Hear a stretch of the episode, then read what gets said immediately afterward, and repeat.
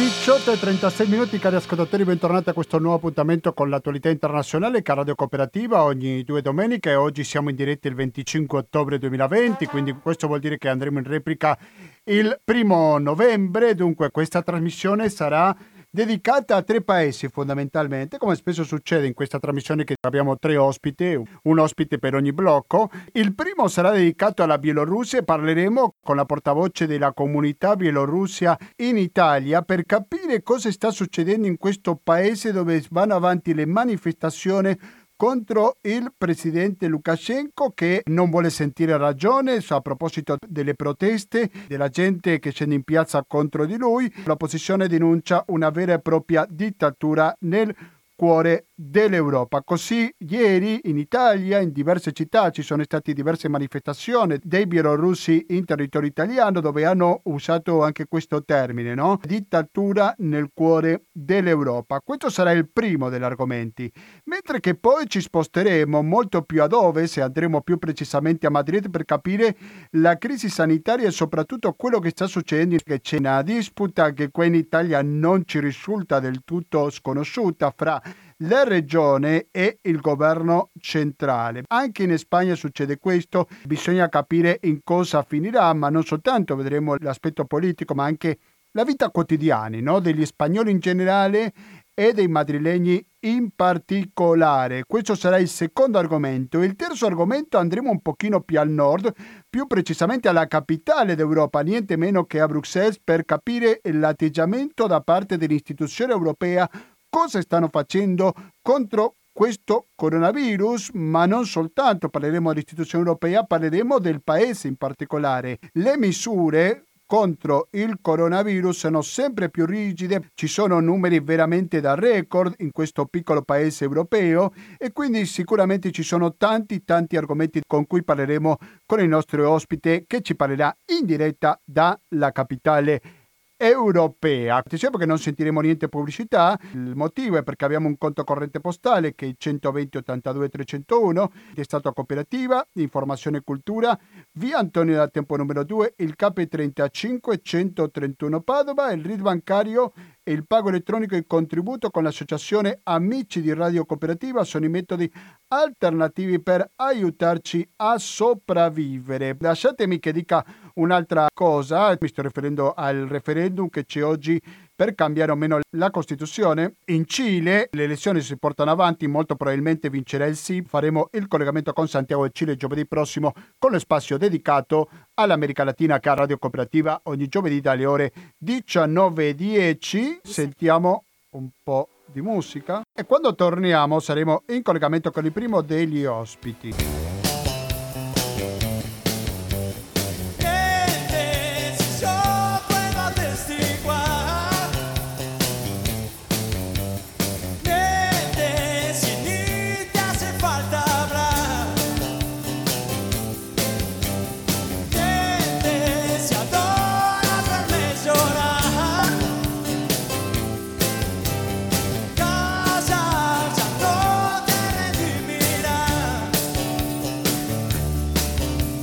Siete sempre all'ascolto di Radio Cooperativa, la nostra ospite bielorussa che avevo annunciato prima non ci risponde, avrà avuto un imprevisto, immagino io. Comunque le notizie non mancano, prendo il sito di Sputnik, che è un sito, lo ricordiamo, della Russia, no? quindi mi sembra che è un dato non banale. Technikovaja ha parlato del sostegno dell'Unione Europea alle riforme della, in Bielorussia, l'ex candidata presidente in Bielorussia, leader dell'opposizione bielorussa Svetlana Tikhanovskaya, sicuramente l'ho pronunciato male, ha affermato che i paesi europei possono fornire assistenza per i miliardi di dollari per sostenere le riforme future nella Repubblica in caso di cambio di potere. Apro virgolettato, molti paesi dell'Unione Europea, in particolare Polonia, Romania, Lituania, hanno preparato un progetto di assistenza sulle riforme future. Miliardi di dollari, molte aziende private sono pronte a fornire un piano di investimenti per la futura Bielorussia. Chiudo virgolette. Ha detto Tikhanovskaya durante una trasmissione sul canale YouTube dedicata all'ultimatum del popolo. Tikhanovskaya ha parlato anche del sostegno dell'autorità dei paesi europei. La maggior parte dei paesi sostiene il nostro popolo nella lotta per una nuova Bielorussia più di 50 paesi hanno già adottato sanzioni contro Lukashenko, i funzionari, contro coloro che sono colpevoli dei pestaggi, della falsificazione delle elezioni, ha detto la politica.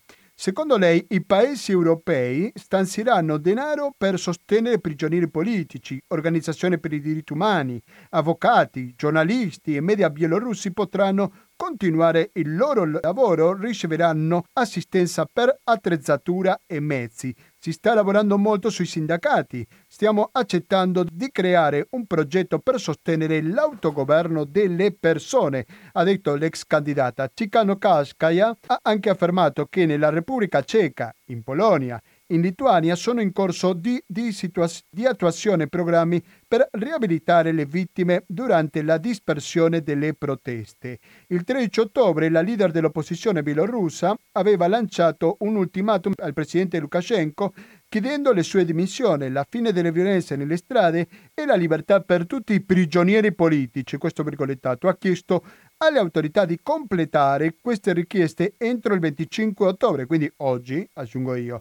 In caso contrario, il paese sarà travolto da proteste di massa, scioperi nazionali, blocchi e disobbedienza civile. In Bielorussia continuano le proteste dopo le contestatissime elezioni presidenziali del 9 agosto che hanno conferito il sesto mandato ad Alexandro Lukashenko al potere dal 1994. Secondo i dati ufficiali, Lukashenko ha ottenuto l'80.1% di voti, seguito da Svetlana Tishkankaya con il 10.12%. L'opposizione bielorussa ha denunciato numerose irregolarità elettorali e ha chiesto la ripetizione delle elezioni, opzione bocciata dallo stesso Lukashenko. Quindi questo lo capite, cari ascoltatori, che stiamo parlando di un braccio di ferro fra Lukashenko e l'opposizione. Apparentemente se noi ci guidiamo per quello che dicono i media mainstream nell'Europa occidentale, dobbiamo pensarci che c'è una vittoria da parte dell'opposizione in Bielorussia e che Lukashenko questo non lo ammette, al di là delle sue pecche. Diciamo che stiamo parlando di un presidente che ha il potere dal 1994, quindi da 26 anni, capiamo bene che mantenersi tanti anni al potere in modo lecito, trasparente e democratico è tutt'altro che scontato. Dunque, sono le 18 e 51 minuti, siete sempre all'ascolto di Radio Cooperativa, siamo in diretta oggi 25 ottobre 2010. Oggi musicalmente siamo accompagnati dagli argentini di Seruch Iran. Adesso sentiamo un brano tranquillo, tranquillo. Poi le notizie sono molto tumultuose, preoccupanti. Adesso dico, ci tranquillizziamo un po', no? Che ne dite, cari ascoltatori? Attenzione perché dopo sì continuiamo con la diretta con l'attualità europea. Voy para, quieres dar, nena, nunca te voy a dar. lo que me pides. Te doy Dios, quieres más, es que nunca comprenderás a un pobre pibe. E continuiamo con questa diretta. Se qualcuno le interessa questo brano che abbiamo appena sentito, si chiama Seminare, sempre di Seruk Iran, è un classico, no? diciamo degli anni 80. Torniamo in Europa. Torniamo in Europa, eh, soprattutto nel cuore Europa, che prima avevo promesso questa intervistata Bielorussia che non mi risponde, quindi facciamo un cambio programma. No? Questo è il bello della diretta, come si dice sempre in questi casi, e per questo è che siamo collegati in diretta con Bruxelles, dove si trova Gabriele Pedrini. Gabriele Pedrini, buonasera e benvenuto a Radio Cooperativa. Ciao Gustavo, buonasera a tutti. Buonasera, grazie mille per la tua disponibilità. Allora, Gabriele, partiamo dal Veggio perché ci sono delle notizie che riguardano Bruxelles perché da domani si parte con una specie di lockdown all'italiana, ma ci sono alcune cose che restano aperte e altre cose che rimangono chiuse. Cosa sta succedendo in Belgio attualmente, Gabriele? Sì, in realtà non, non, è un lockdown ancora e comunque anche il lockdown in primavera non era stato un lockdown rigido come quello italiano, si poteva ancora andare in giro, andare a passeggio, andare a correre, andare in bicicletta. In realtà adesso sono tre settimane, due settimane, tre settimane che una volta alla settimana c'è stato un inasprimento delle, delle misure da domani uh, c'è il coprifuoco, c'è il coprifuoco in, um, in, tutto il paese dalle 10 alle 6 di mattina e hanno chiuso anche, chiuderanno anche le attività sportive, ricreative, culturali, quindi rimangono ancora aperti, in, rimangono ancora aperti i negozi, diciamo, mentre tutte le altre attività non essenziali vengono, vengono chiuse. Il telelavoro è reso obbligatorio e c'è questa, questa, continua attesa a Bruxelles, io abito a Bruxelles ma comunque in generale in Belgio c'è una continua attesa perché la situazione si sta aggravando, le decisioni sono, si ripetono, si ripetono in maniera abbastanza ravvicinata ma insomma stiamo, stiamo dirigendo verso una situazione che sembra sempre più simile mh, con, uh, con quello che è successo in questa primavera. Il Belgio non è un paese particolarmente grande, essendoci di dimensioni abbastanza piccole, con minor quantità di abitanti di grandi paesi europei, non dovrebbe essere un pochino più facile, fra virgolette, controllare il flusso di persone, i contagi, tutto quanto, anche se Bruxelles, essendo la capitale d'Europa, magari ci sono tanti viaggi, tanta gente che entra, tanta gente che esce e così via, no? Non so come la vedete. Sì, sì, sì, cioè Bruxelles sicuramente, non solo Bruxelles, anche altre città, altre, altre, altre regioni uh, vedono comunque un grande traffico di viaggiatori, di studenti, di persone che si muovono per questioni lavorative, quindi è al centro dell'Europa una regione, al centro di un paese, al centro dell'Europa, quindi il passaggio, i, i trasferimenti, insomma gli spostamenti sono molto molto frequenti. Uh, la situazione è un po' sfuggita di mano, probabilmente anche a causa della situazione politica del Belgio, è una situazione molto particolare, molto frammentata. Uh, in alcuni aspetti è abbastanza simile all'Italia, dove c'è un, una forte divisione tra le regioni e poi tra le regioni a livello federale, con un'incapacità anche, se vogliamo, politica di avere delle, delle misure che, che, che siano soddisfacenti per tutte le parti politiche, che siano uh, accettate da tutte le varie regioni, ma diciamo che tendenzialmente la, le Fiandre, la regione del nord, la regione più ricca, sembra che a livello politico perlomeno mh, abbia o veda una, un'attenzione maggiore, una preoccupazione maggiore per le attività economiche, per la salvaguardia delle attività economiche, mentre la regione eh, meridionale, diciamo così, a sud, la, Vallon- la Vallonia, francofona, Uh, in questa regione sembra che prevalga di più l'attenzione e la preoccupazione per gli aspetti legati alla salute e questo si riflette in un'incapacità una certa lentezza, ritrosia a prendere misure radicali a livello nazionale. Infatti uh, si sono susseguite delle decisioni del governo federale sicuramente molto blande, a cui a breve giro sono seguite decisioni invece a livello regionale, uh, in particolare a, in Vallonia e a Bruxelles, che sono state più più rigide, insomma, sono state in senso più severo rispetto alle limitazioni delle attività eh, che portano appunto agli assembramenti e ai contatti tra le persone, quindi a favorire la diffusione del virus. Sì, va ricordato Gabriele Pedrini che ci sono diverse realtà all'interno del Belgio, è un paese con particolare complessità, no? anche linguistica. Sì. Quindi possiamo dire che questo c'entra direttamente con l'atteggiamento rispetto alla prevenzione per il coronavirus? Sì, sì, c'è proprio, è proprio questo, dicevo, nel senso le, le, le, le parti politiche, gli schieramenti politici sono molto polarizzati, c'è un, sicuramente una, di fondo la divisione linguistica, uh, però non è soltanto una divisione linguistica perché diventa anche una divisione, se vogliamo, in qualche modo culturale, di approccio rispetto a questo tipo di problematica, questa problematica grossa che stiamo vivendo adesso e mh, mm, che si traduce quindi poi anche politicamente in una, una forte frammentazione il, il, Belgio ha avuto un governo, è stato fatto un governo eh, poche settimane fa, è un, circa un mese che un nuovo governo dopo un periodo molto lungo, oltre un anno e mezzo eh, di vacanza governativa, se vogliamo dire così, nel senso sono state le elezioni ma non sono stati capaci di costruire una coalizione sufficientemente forte per garantire un governo.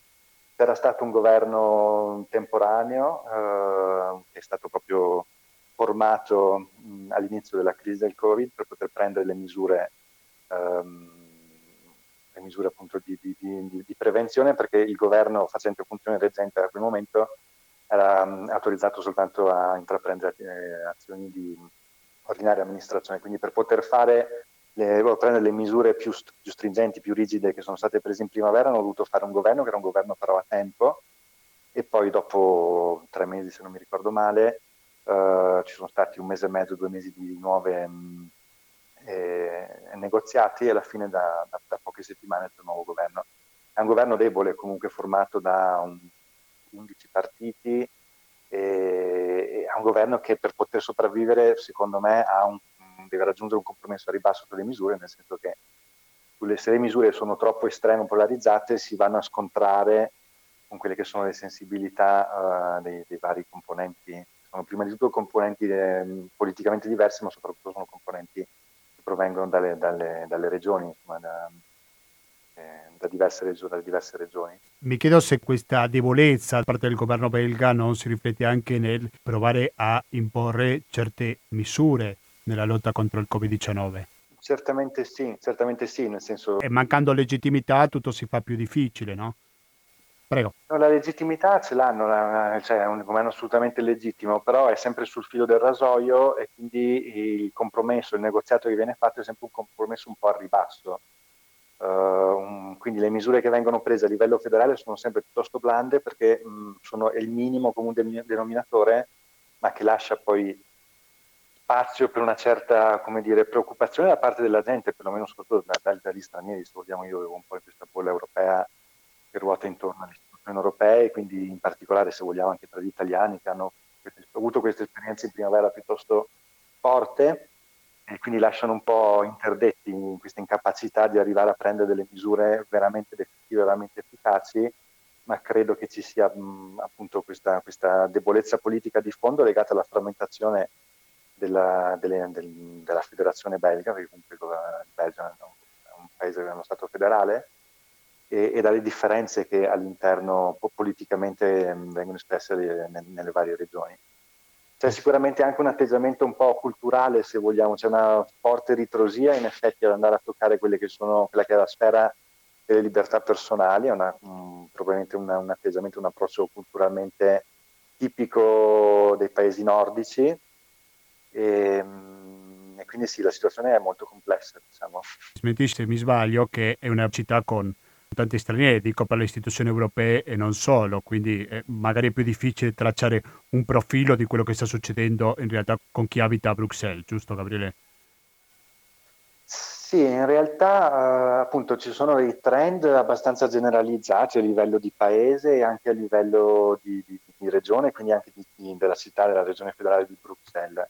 Uh, al momento appunto la, la, diffusione del virus è molto ampia e, e, si sta in qualche modo omogeneizzando, ma però anche rispetto, rispetto a alcune settimane fa, alcuni mesi fa, c'erano delle differenze molto forti a livello di municipalità, di comuni e lì si poteva vedere come per esempio a Bruxelles, uh, che è composta di 19 municipalità, 19 comuni, i comuni in cui um, l'incidenza del virus era più forte erano i comuni hanno una più forte incidenza e presenza di immigrazione, e non perché gli immigrati fossero più incauti o perché fossero più proni a, a, a malarsi, ma perché comunque per condizioni socio, socio-economiche, se vogliamo, per, stili di vita, eh, c'era forse, c'è stata, si è registrata una, un'attenzione, una impossibilità anche a osservare più rigidamente le misure preventive legate proprio al distanziamento sociale e alla riduzione dei contatti degli assembramenti.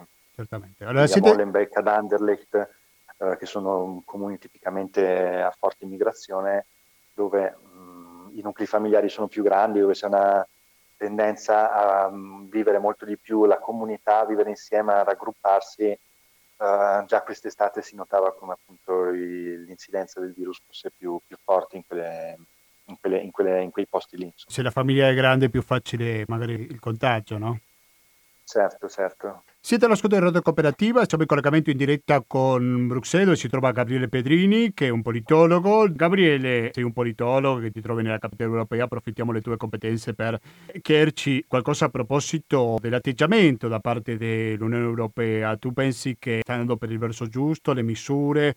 Perché c'è anche un problema di coordinamento fra quelli che decidono i diversi paesi che sono per lo più autonomi, però vabbè, c'è questo aiuto che arriverebbe a tanti paesi europei, in particolare anche anche in Italia, che è stata particolarmente colpita nel marzo-aprile. Ecco, cosa possiamo dire sull'atteggiamento ecco, delle istituzioni europee per evitare la pandemia?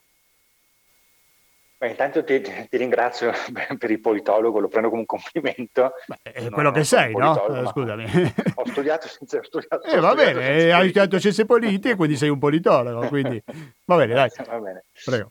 Sì, comunque, ma, mm, cioè, certamente eh, mh, dal mio punto di vista, la mia interpretazione è un'interpretazione positiva di quello che ha fatto l'Unione Europea, di come l'Unione Europea si è mossa in questi, quanti sono, 6, 7, 8 mesi di, di crisi, di forte crisi um, dovendo dare un giudizio, comunque un, esprimendo un parere molto generale, ovviamente non, non si riesce a, a, restituire tutte le sfaccettature, tutte le singole problematicità che, si, che ci sono, che sono evidenziate in questi, in questi mesi rispetto alla risposta che a livello di Unione è stata data al Covid. Però se vogliamo seguire o semplicemente ricordare anche in maniera non esaustiva le varie misure che sono state prese per fronteggiare la crisi, soprattutto in termini di supporto economico, um, per gli stati, per i paesi membri più colpiti, sicuramente ehm, forse è stato un po' un diesel l'Unione Europea, quindi non si è mossa subito ed immediatamente in, in maniera molto veloce, però poi nel corso dei mesi le misure le sono state prese in termini di riprogrammazione dei fondi europei sui fondi strutturali, in termini di misure straordinarie legate alla messa a disposizione di strumenti per finanziare uh, la cassa integrazione o altre misure che vadano a supporto dei, dei lavoratori, quindi il meccanismo SURE, che forse conoscete, uh, e poi soprattutto con uh, l'accordo che è stato trovato a luglio tra i capi di Stato uh, sul Next Generation EU, quindi sul Recovery Fund, che si chiama lo Next Generation EU perché dà molto più l'idea del futuro e di come quelle misure che, e gli sforzi che si stanno facendo adesso sono a favore di quello che sarà il futuro dell'Unione Europea, bene, tut- tutte queste misure ci, ci, secondo me ci restituiscono uh, una capacità che c'è stata dell'Unione di intervenire, di reagire in maniera concreta e anche piuttosto consistente. Appunto, quando parliamo di Next Generation EU parliamo di 750 miliardi addizionali eh, rispetto a quello che sarà il budget di lungo periodo 2021-2027, di cui una buona parte eh, a fondo perduto, quindi di contributi, di, di trasferimenti che verranno girati agli stati a fondo perduto. Quindi um, certo si poteva fare di più, si può fare di più, si può fare meglio, però in questo momento direi che non si può non riconoscere che da parte dell'Unione Europea uh, c'è stata una capacità di reagire. Appunto poi si parla molto del Next Generation EU, del Recovery Plan e dei fondi, poi non si può dimenticare tutto quello che fa uh, tuttora la Banca Centrale Europea, che con le operazioni ad hoc sta comunque um, mettendo a disposizione degli Stati membri e se vogliamo in particolare dell'Italia uh, risorse finanziarie a un costo assolutamente conveniente, insomma prestiti agevolati che sono essenziali per il mantenimento dell'equilibrio macroeconomico, perlomeno del non, uh, del, del non, del, del non far scoppiare l'equilibrio macroeconomico uh, dei paesi dell'Unione Europea e dell'Italia in particolare. Certo, ma in cosa è rimasta, Gabriele, questa disputa fra le colombe e i falchi, per così dire, nel senso dei paesi che facevano troppi problemi, mettiamola così, per c'è dei soldi e altri paesi che magari avevano più bisogno? Mi ricordo il caso olandese in particolare, ma non solo, no? Mm, cioè, cosa è rimasto? Cioè, è rimasto cioè, intanto è stato trovato un accordo che è stato approvato da tutti gli Stati membri, quindi comunque eh, c'è, c'è, stato un accordo, quindi si è fatto un passo avanti. È stato un passo avanti che eh, anche qua è stato un compromesso, quindi per forza di cose eh, si, si, è dovuti accontentare, tra virgolette, ma appunto ci si è accontentati di qualcosa che comunque è sicuramente una pietra miliare nello sviluppo uh, di questo famoso processo di integrazione europea perché per la prima volta ci saranno emissioni di, debiti, di, titoli, di titoli di debito comuni che verranno um, poi rifinanziati e messi a carico del bilancio dell'Unione Europea. In realtà appunto siamo stati tutti molto contenti dell'accordo trovato, ci siamo anche lamentati perché l'accordo è stato il miglior accordo possibile, come diversi hanno detto in quel momento, è un accordo che comunque è venuto a discapito di una serie di richieste di proposte che erano state fatte dalla Commissione europea, di richieste che erano state fatte dal Parlamento europeo, soprattutto rispetto al potenziamento di alcuni programmi di finanziamento a gestione diretta che sono eh, caratterizzati da un forte valore aggiunto eh, europeo, quindi pensiamo in particolare al programma Horizon Europe per la ricerca e l'innovazione o al programma sulla salute. Quindi c'è stato sicuramente una, un abbassamento del livello di soddisfazione da questo punto di vista, però rimane comunque um, un, un, accordo e un passo molto importante, molto importante. Mm, sì. Um, adesso appunto um, la situazione è un attimo un pochino in stallo, in blocco, perché uh, il Parlamento, perché appunto il, nel, nella procedura di approvazione del budget è una procedura in cui il Parlamento ha un potere di veto, nel senso che può bloccare uh, l'adozione del budget pluriennale e il budget pluriennale va a, a, braccetto con il Next Generation EU. Quindi in un momento di stallo perché tutto questo grosso pacchetto è un po' bloccato perché non avendo il, il, il Parlamento un potere di codecisionale, in questo caso ehm, il Parlamento si è affermato di negoziato sostanzialmente perché o si prende tutto o non si prende niente. Quindi ci sono dei triloghi, sono questi negoziati informali in cui si sta cercando di sbloccare la situazione che si intreccia complicando ulteriormente uh, tutta la parte in gioco anche con il discorso sul, um, sulle condizionalità ris- rispetto alla, al rispetto del, del principio della, dello Stato di diritto. Uh, quindi è un negoziato molto complesso dove entrano, entrano vari, vari, elementi, entrano vari, vari, mh, varie questioni politiche molto importanti, molto complesse che vedono delle divergenze anche radicali tra i vari paesi dell'Unione Europea, cioè quindi appunto come dicevi tu uh, la, grande, la grande confronto tra uh, i frugali del nord e le cicale del sud, ma c'è anche, ed è molto importante, il, um, il divario, comunque la, la, lo scontro tra alcuni paesi dell'est, diciamo così, dell'Europa dell'est, in particolare pensiamo alla Polonia e um, all'Ungheria, rispetto appunto all'introduzione di meccanismi di, di, di condizionalità sul, sul disbursamento dei fondi, fondi strutturali in particolare, Uh, legati appunto al rispetto dei principi dello Stato di diritto che uh, ne, negli ultimi anni è un principio che mh, è stato più volte evidenziato come non fosse del tutto, del tutto uh, rispettato, o almeno secondo, uh, secondo alcuni non è, non è, stato rispettato da questi paesi. E quindi anche proprio una, un dibattito e un confronto forte sui valori che tengono insieme l'Unione, che sono il fondamento del, dell'Unione, quindi questa, di questa um, impresa comune che è eh, l'integrazione europea. Sì. E, e niente, quindi è un momento cruciale, è un momento difficile i, blocca- i, i negoziati sono in questo momento fermi o comunque in fase di stallo, speriamo uh, che a breve si trovi una soluzione che non sia una soluzione, un compromesso troppo a ribasso, ma comunque per la necessità di trovare un compromesso, perché sarebbe, sarebbe brutto dopo tutto quello che è stato fatto arrivare a non riuscire a mettere poi materialmente sul piatto le risorse che gli stati sono impegnati a mettere a causa di questo blocco, che è un, un blocco legittimo da parte del Parlamento, che ha, esprime comunque un punto di vista assolutamente legittimo, assolutamente fondamentale, importante, ma che eh, rischia di, di, di, posticipare, di ritardare la messa a disposizione delle, delle, risorse che per i paesi, in particolare penso all'Italia, ma non solo, alla Spagna, ai paesi più colpiti, sono risorse che adesso e nei prossimi mesi saranno assolutamente mh, indispensabili. Uno dei principi dell'Unione Europea, ricordiamo l'aiuto fra i diversi membri, secondo alcuni paesi, paesi frugali, come ben ricordavi te, sembra che questo principio non ha nessun valore, no? Il principio della solidarietà è un, è un principio sicuramente fondante.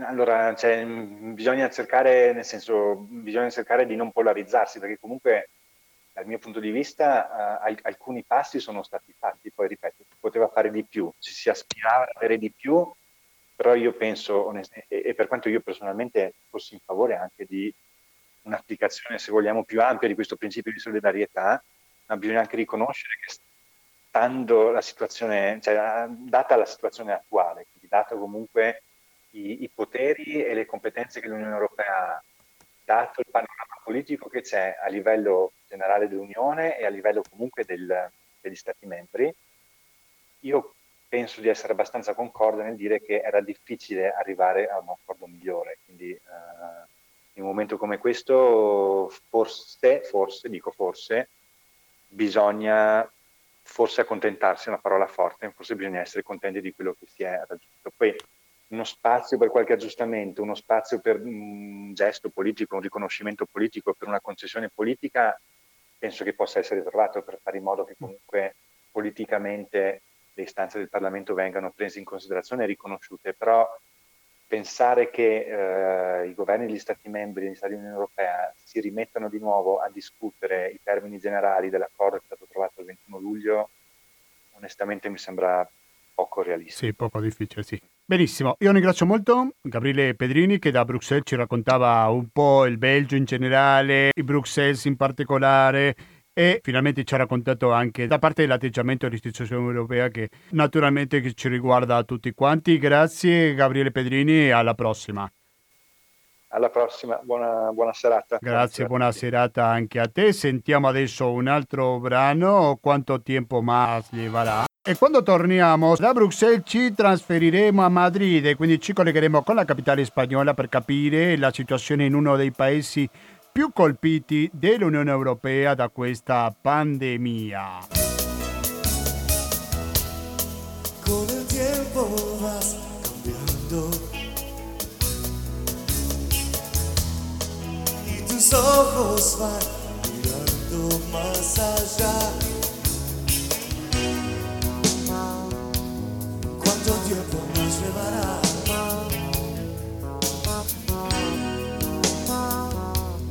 ¿Cuánto tiempo más llevará? Siete sempre all'ascolto di Radio Cooperativa. In questa trasmissione che si occupa dell'attualità internazionale che va in onda ogni domenica dalle ore 18.30 fino alle ore 20.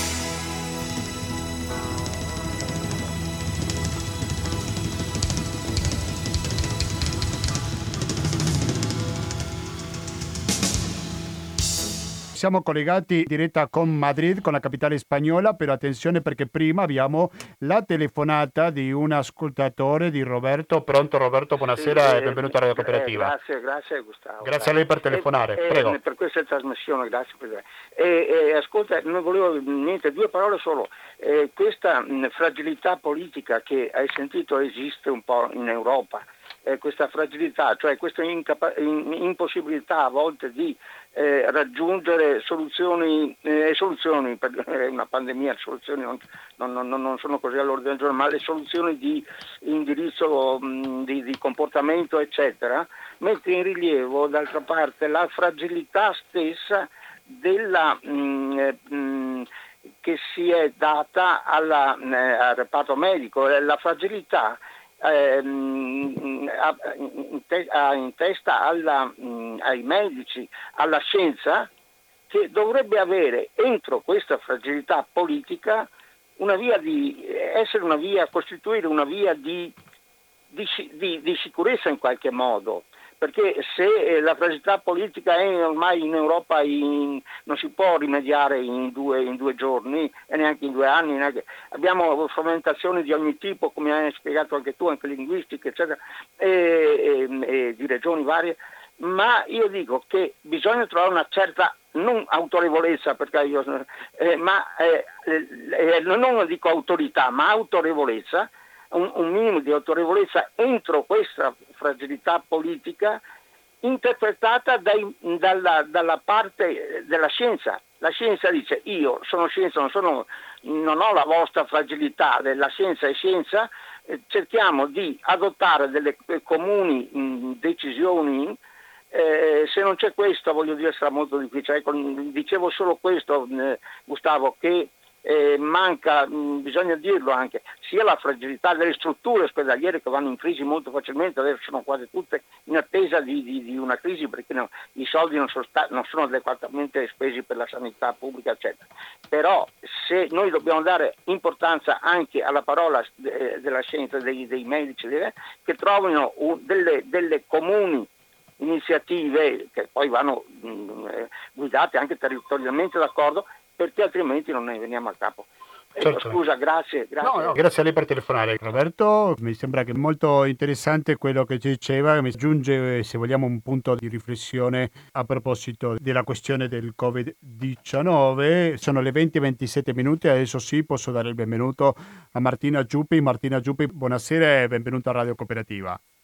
Buonasera a voi. Grazie per la tua disponibilità. Eh, Martina Giuppi è dottoressa beh, medico e anche clinical project manager del JACE, che è il gruppo spagnolo di investigazione in sarcoma. Lei si trova nella capitale spagnola, si trova a Madrid. Vorrei chiederti qual è la situazione attuale lì a Madrid. Cosa ci puoi raccontare? Cosa è che vedi intorno di come reagisce soprattutto la gente alle misure da parte del governo centrale? Sì, eh, io penso che la situazione eh, è simile a quella che si può riscontrare in altri paesi europei, nel senso che vedo che in realtà siamo abbastanza mm, provati no? da, dalla situazione e che nonostante tutto, insomma, quello che è necessario fare adesso è stringere i denti, portare pazienza perché questa è una situazione che probabilmente durerà ancora per, per del tempo.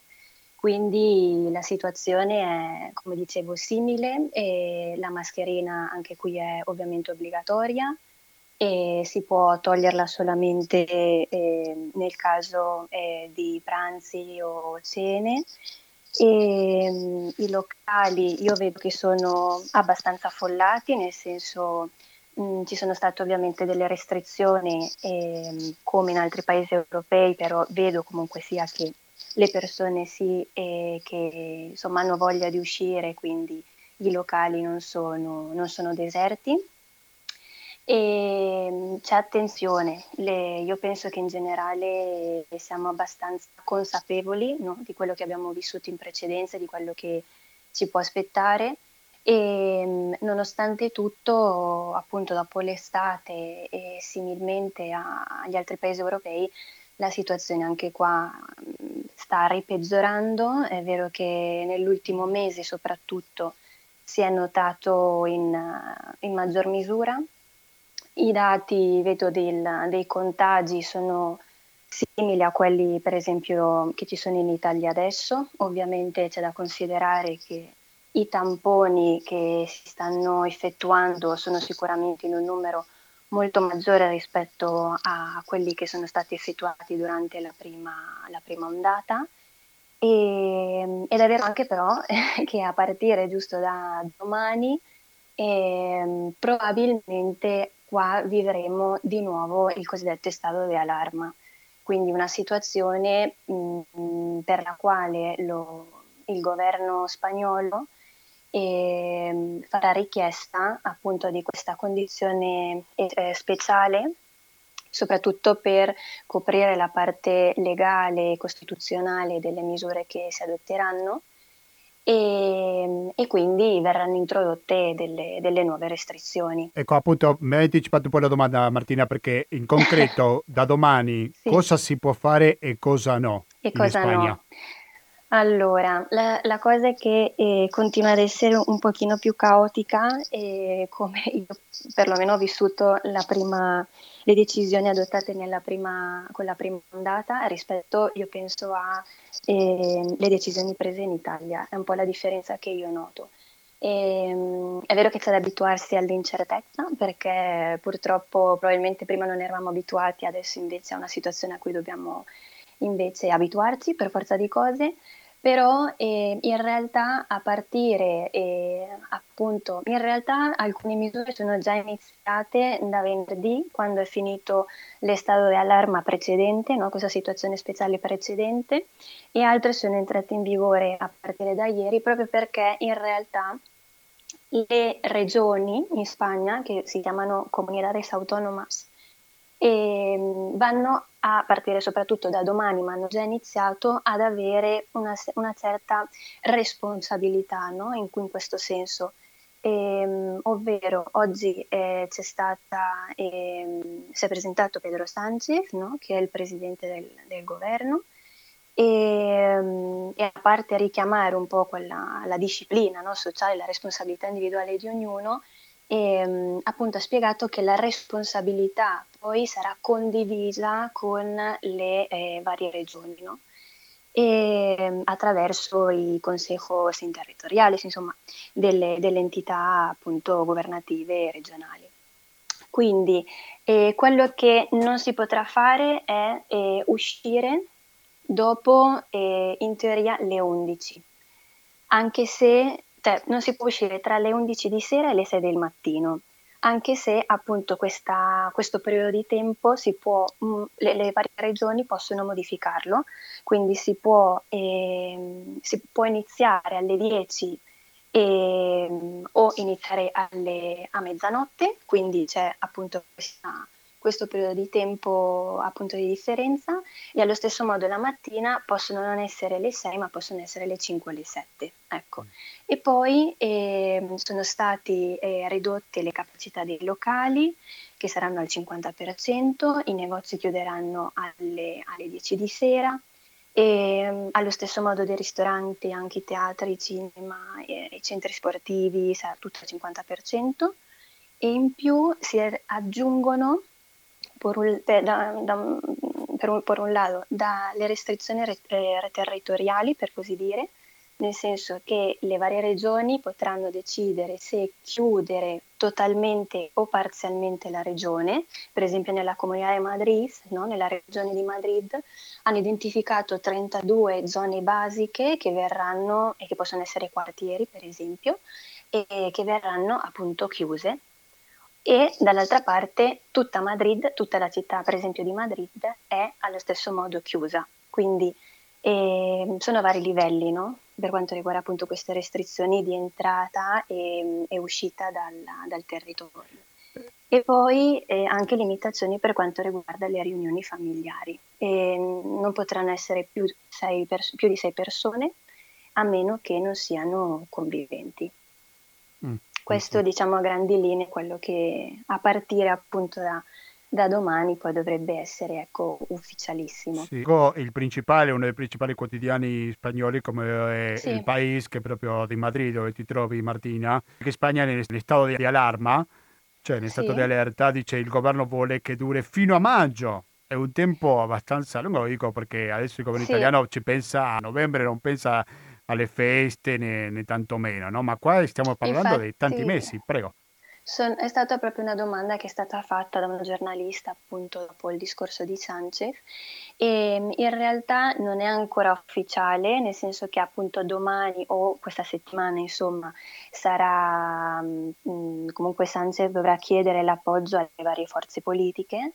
E, ma se effettivamente fosse così eh, dovrebbe durare fino al, al 9 maggio e mh, mm, da quello che si può evincere dal discorso di Sanchez, l'intenzione è per poter dare più stabilità al, al paese, sia dal punto di vista eh, economico che probabilmente anche eh, nell'ambito della, nell'ambito della salute. Tu molto bene prima Martina avevi fatto una specie di confronto con quello che sta facendo l'Italia. I mm-hmm. numeri sono diversi ma neanche troppo, perché se parliamo della cifra esatto. che colpisce di più, se vogliamo, che è quella dei decessi, secondo i dati che ho davanti stiamo parlando di 34.752, mentre che in Italia stiamo parlando di 37.338, quindi stiamo parlando di di una percentuale sicuramente molto ridotta per quanto riguarda la differenza, sì. tenendo in conto che marzo-aprile non ha colpito con la durezza che ha colpito il virus in Italia. No? Sì. Se parliamo dei casi totali, in Spagna stiamo parlando di 1.110.000 mentre che in Italia 525.782 casi. Tu sicuramente sei un'osservatrice privilegiata, mettiamo questa parola fra virgolette, perché sei un'italiana che abita in Spagna, quindi magari ha avuto opportunità in più di un'occasione di fare come una specie di confronto no, fra questi due paesi. Che altra sì. riflessione puoi fare al riguardo? Allora, il... Um è molto difficile poter fare delle, delle comparazioni, dei confronti, eh, anche perché mh, bisognerebbe mh, valutare i tipi di test che si sono utilizzati e, e, soprattutto come sono stati accertati anche i vari decessi. Quello che sì posso dire è che con questa nuova ondata in realtà si è abbassata l'età media, quindi probabilmente anche i decessi che ci saranno purtroppo anche in questo periodo che in questi mesi che verranno sicuramente almeno da quello che ci si aspetta saranno decisamente inferiori rispetto ai, agli anteriori proprio perché anche l'incidenza adesso è più alta nelle, nelle fasce più giovani. E, e poi è vero che eh, gli ospedali, mh, mm, ovviamente si nota la pressione che c'è sugli ospedali perché non si può dire il contrario, ma è decisamente inferiore proprio per la casistica dei pazienti. Non sono pazienti, ci sono ovviamente i pazienti critici e gli ospedali ovviamente sono, sono, completi per quelli che sono i reparti di terapia intensive, soprattutto io posso parlare di Madrid e si sono riaperti ovviamente degenze di altri reparti per poter far fronte a, appunto ai pazienti Covid critici. E, però è vero anche che eh, la pressione secondo me è leggermente inferiore proprio per la casistica dei pazienti, nel senso sono pazienti più giovani. E, quindi insomma questo secondo me è importante tenerlo in considerazione. Siete all'ascolto di Radio Cooperativa, sono le 19.39 minuti, dall'altra parte della linea si trova Martina Giuppi. Martina, tu che ti trovi proprio a Madrid, sappiamo che ci sono stati qualche specie di disputa fra la comunità di Madrid e il governo centrale. Un po' prima dicevo agli ascoltatori che continuando con il discorso del confronto fra i due paesi e anche in Italia, no? sappiamo la disputa che c'è fra le regioni e Roma, alcune regioni e Roma. Ecco, cosa è successo in particolare fra il governo di Madrid e quello centrale? Quello che posso dire è che effettivamente, adesso che me lo fai notare, e hanno risposto eh, positivamente alla richiesta dell'estato di allarma eh, di, di, Sanchez e mm, le regioni che effettivamente eh, danno appoggio o pa- appartengono, i cui rappresentanti appartengono al, al partito di Sanchez, no? al PSOE. E, mm, Quindi è una questione più di partiti politico sì. e non tanto di regioni, diciamo, giusto? Esatto, esatto. Cioè, sì, nel senso, le regioni che appoggiano il partito politico di Sanchez effettivamente seguono la visione eh, appunto di, di, Sanchez, quindi anche in questo ambito. E, mh, I partiti che invece danno appoggio a Pablo Casado, che è il, il, il portavoce del, del partito all'opposizione, è vero che hanno risposto diversamente, quindi sì, mh, stato, ci sono stati dei, dei, confronti abbastanza accesi, ecco, da questo punto di vista, sì. Cosa possiamo dire a proposito di Vox? No? Perché abbiamo visto che in tanti paesi europei c'è l'ultradestra che prova a approfittare questo scontento sociale. Succede qualcosa di simile in Spagna, nel senso che l'ultradestra che cerca di approfittare questo scontento contro le istituzioni? Ecco, non so se possiamo dire qualcosa al riguardo. Sì, eh, io da quello che ho potuto vedere è che mh, mm, lo scontro verbale che c'è stato tra Vox e, e, Pablo Casado è stato abbastanza seguito, è stato un diverbio, insomma, abbastanza una discussione, un, un confronto abbastanza acceso e, e, poi penso che sia un po' sempre successo in quella che è la storia della, dell'umanità, no? il fatto di poter uh, utilizzare una, un momento un po' di sconforto e se vogliamo chiamarlo di crisi, anche un po' di entità politica, eh, per poter insomma eh, aumentare quelli che possono essere gli appoggi al proprio partito, insomma ognuno poi può trarre le, le proprie conclusioni da, da, quello che si può leggere da, sulla base di quello che è successo. Ah. Ecco. Prima di salutarci, Martina Supi, mm, sì. come vedi tu la situazione da qui al futuro? Pensi che queste restrizioni saranno temporanee, che dureranno un po' di tempo nonostante le dichiarazioni di Sanchez o che è una situazione che sarà lunga a venire fuori? Sei ottimista o forse un, non tanto? E io penso mm, che mi stia succedendo quello che mm, succede un po' a tutti, nel senso ci sono giorni in cui sono più pessimista, altri giorni che sono più ottimista, però c'è da essere consapevoli che insomma, questa situazione durerà per, per parecchio tempo e, mm, e, quindi sta un po' nella, nella responsabilità di ognuno e comportarsi in modo rispettoso verso, verso gli altri, quindi e limitando gli spostamenti e soprattutto avendo attenzione, prestando attenzione.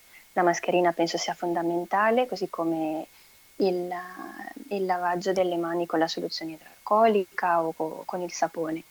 E mm, io penso che le decisioni ovviamente che si prenderanno, che si stanno prendendo, influenzeranno ovviamente il, il futuro, no? quindi il corso di questa pandemia.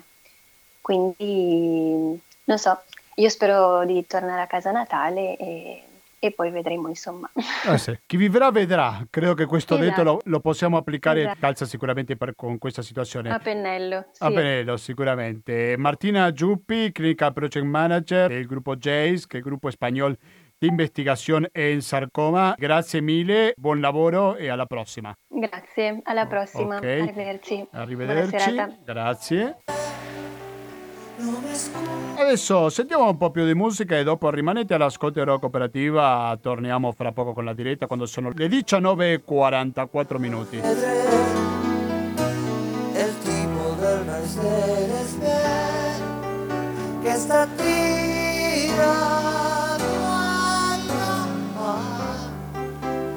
Tiene solo una cosa in mente, solo una más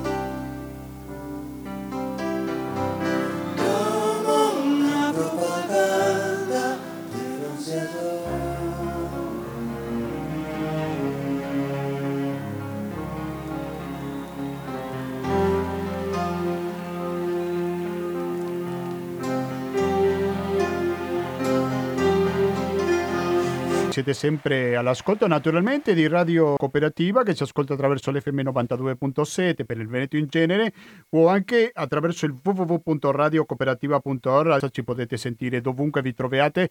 Ecco, io l'avevo promesso prima, abbiamo fatto una specie di cambio di ordine previsto, alla fine prima di concludere con questa trasmissione siamo molto grati molto contenti perché dall'altra parte della linea si trova Caterina Zuzuk. Caterina Zuzuk, buonasera e benvenuta a Radio Cooperativa. Grazie. Grazie per la tua disponibilità. Caterina Ziuziuk è portavoce dell'Associazione Bielorussi in Italia. Abbiamo parlato della candidata dell'opposizione che avrebbe vinto l'elezione. Sostiene che si sente molto contenta della reazione no, dell'Unione Europea di quanto sta succedendo oggi in Bielorussia. Voi considerate questo come una vera e propria dittatura, quello che sta succedendo in Bielorussia, giusto?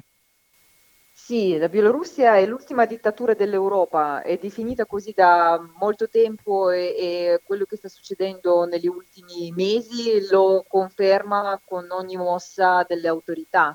Per esempio oggi c'era una marcia pacifica a Minsk e anche nelle altre città, manifestazioni pacifiche eh, di espressione di dissenso con i risultati ufficiali delle elezioni del 9 di agosto. Um, le forze dell'ordine hanno usato le granate stordenti contro i manifestanti, i proiettili di gomma di nuovo. Hanno fatto perfino l'irruzione in un appartamento dove si erano rifugiate le persone, quindi hanno violato la... Uh, non mi viene il termine in italiano, non avrebbero potuto entrare in un'abitazione senza il mandato della, del questore. Della questura, insomma. sì, sì. Esatto. E, sono entrati senza, praticamente. Ah. Hanno arrestato diverse persone, insomma, solite cose. Purtroppo siamo già abituati che le forze dell'ordine bielorusse agiscono brutalmente contro i manifestanti disarmati, pacifici. Indifesi. Cosa possiamo dire a proposito del consenso a parte di Lukashenko, nel senso che non è rimasto niente al potere dal 1994, c'è qualche settore che lo sostiene, magari le forze armate, magari qualche servizio di sicurezza. Ecco, in cosa si basa il consenso? Se ha qualche consenso oggi quello di Lukashenko? Ma eh, i politologi davano i consensi di Lukashenko intorno al 20-30% prima delle elezioni, ma dopo la violenza assolutamente senza precedenti, secondo me ha perso uh, non dico tutto quello che aveva, ma è diminuito ulteriormente. Il nostro problema è che c'è tanta gente che ha paura di esprimersi, ma allo stesso tempo eh, da quasi 80 giorni la gente continua a manifestare nonostante tutto, nonostante arresti, nonostante soprusi eh, infiniti delle forze dell'ordine, la gente continua a manifestare, mm. come oggi anche certamente. Continu- Prego. Non avrà, non avrà molti, molti, consensi. Secondo me sono soltanto le persone che guardano solo i canali televisivi ufficiali, che non hanno accesso a, ai media indipendenti, quindi non usano i canali Telegram o internet e saranno quindi eh, delle persone di una certa età. Mm. E poi ci sarà una manciata di fanatici, ma veramente pochi, Mo- pochi, pochi. pochi. Sì. Continuate a essere forti e non rinunciate alle vostre battaglie, noi saremo al vostro fianco, ha detto rivolgendosi alle donne e agli uomini che con la loro lotta incarnano ogni giorno la difesa della libertà di espressione. Chi lo ha detto questo? David Sassoli, il presidente del Parlamento europeo, dopo aver consegnato all'opposizione bielorussa niente meno che il premio Sakharov 2020 per la libertà di pensiero. Secondo te, Caterina, quanto potrà contare il sostegno dell'Europa in questa battaglia che c'è all'interno della Bielorussia? Per le persone che protestano ha sicuramente un grande significato, quindi tira su il morale, questo è poco ma sicuro. Dal punto di vista politico, eh, non saprei a dire la verità perché dall'altra parte abbiamo la Russia e la Russia è un avversario politico abbastanza temibile, diciamo. Ma il sostegno dell'Europa ci rincuora moltissimo e benvenuto, lo apprezziamo molto. E tu hai detto una parola chiave sicuramente, la Russia. Qual è il ruolo della Russia in tutto questo gioco? non è esplicito e implicito. La Bielorussia formalmente è un paese indipendente, ma di fatto mh, dipende per uh, una serie di aspetti dalla Russia.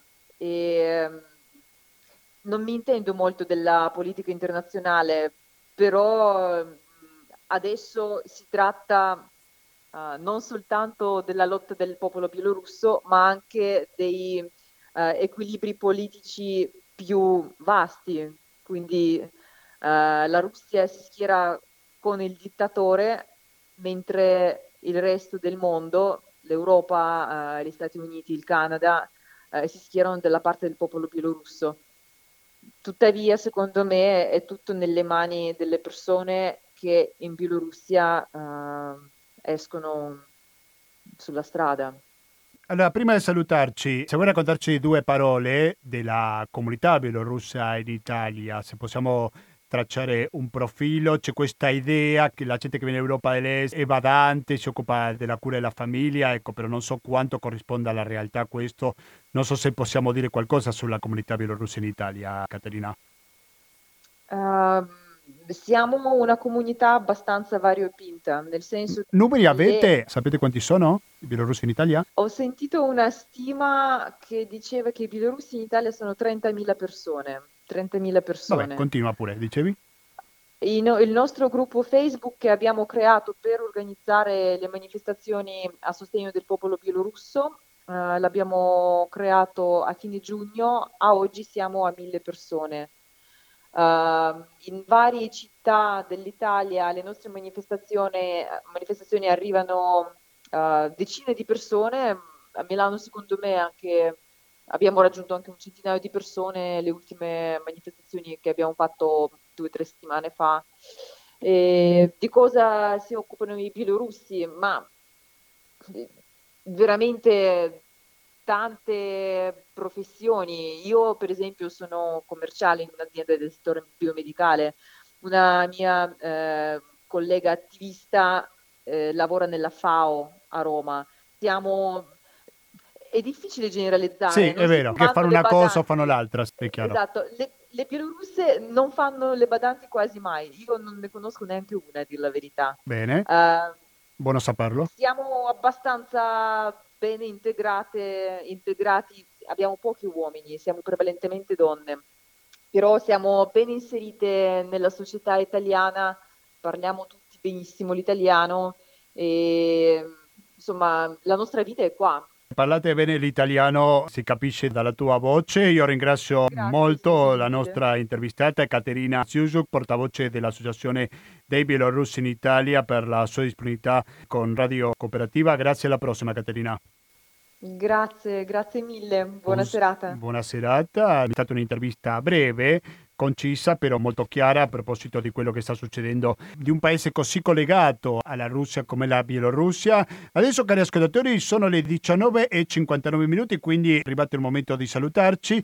Naturalmente che non posso andare via senza ricordarvi che 120 82 301 è il conto corrente postale, che il RID bancario, il pago elettronico e il contributo con l'associazione Amici di Radio Cooperativa sono i metodi alternativi per aiutarci a sopravvivere. Mi raccomando, continuate all'ascolto della cooperativa perché rimangono due interessantissime trasmissioni. Da una parte ascolteremo dalle 20.10 fino alle 21.40 Materiale Resistente, se ci ascoltate in diretta il 25 ottobre, dalle 21.50 fino alla mezzanotte ascolterete pensieri e parole, mentre che se ci ascoltate in replica il primo novembre dalle 21.50 ascolterete che musica è. Quindi basta, da Gustavo Claros non mi resta più che salutarvi e noi ci risentiamo quando? Giovedì prossimo, eh, a che ora? Alle 19.10. L'argomento sarà sicuramente il Cile, quello che sta succedendo in Cile oggi con questo importantissimo referendum che potrei marcare un prima e un dopo noi faremo il collegamento in diretta con Santiago Alcini. Quindi basta, continuate all'ascolto della cooperativa.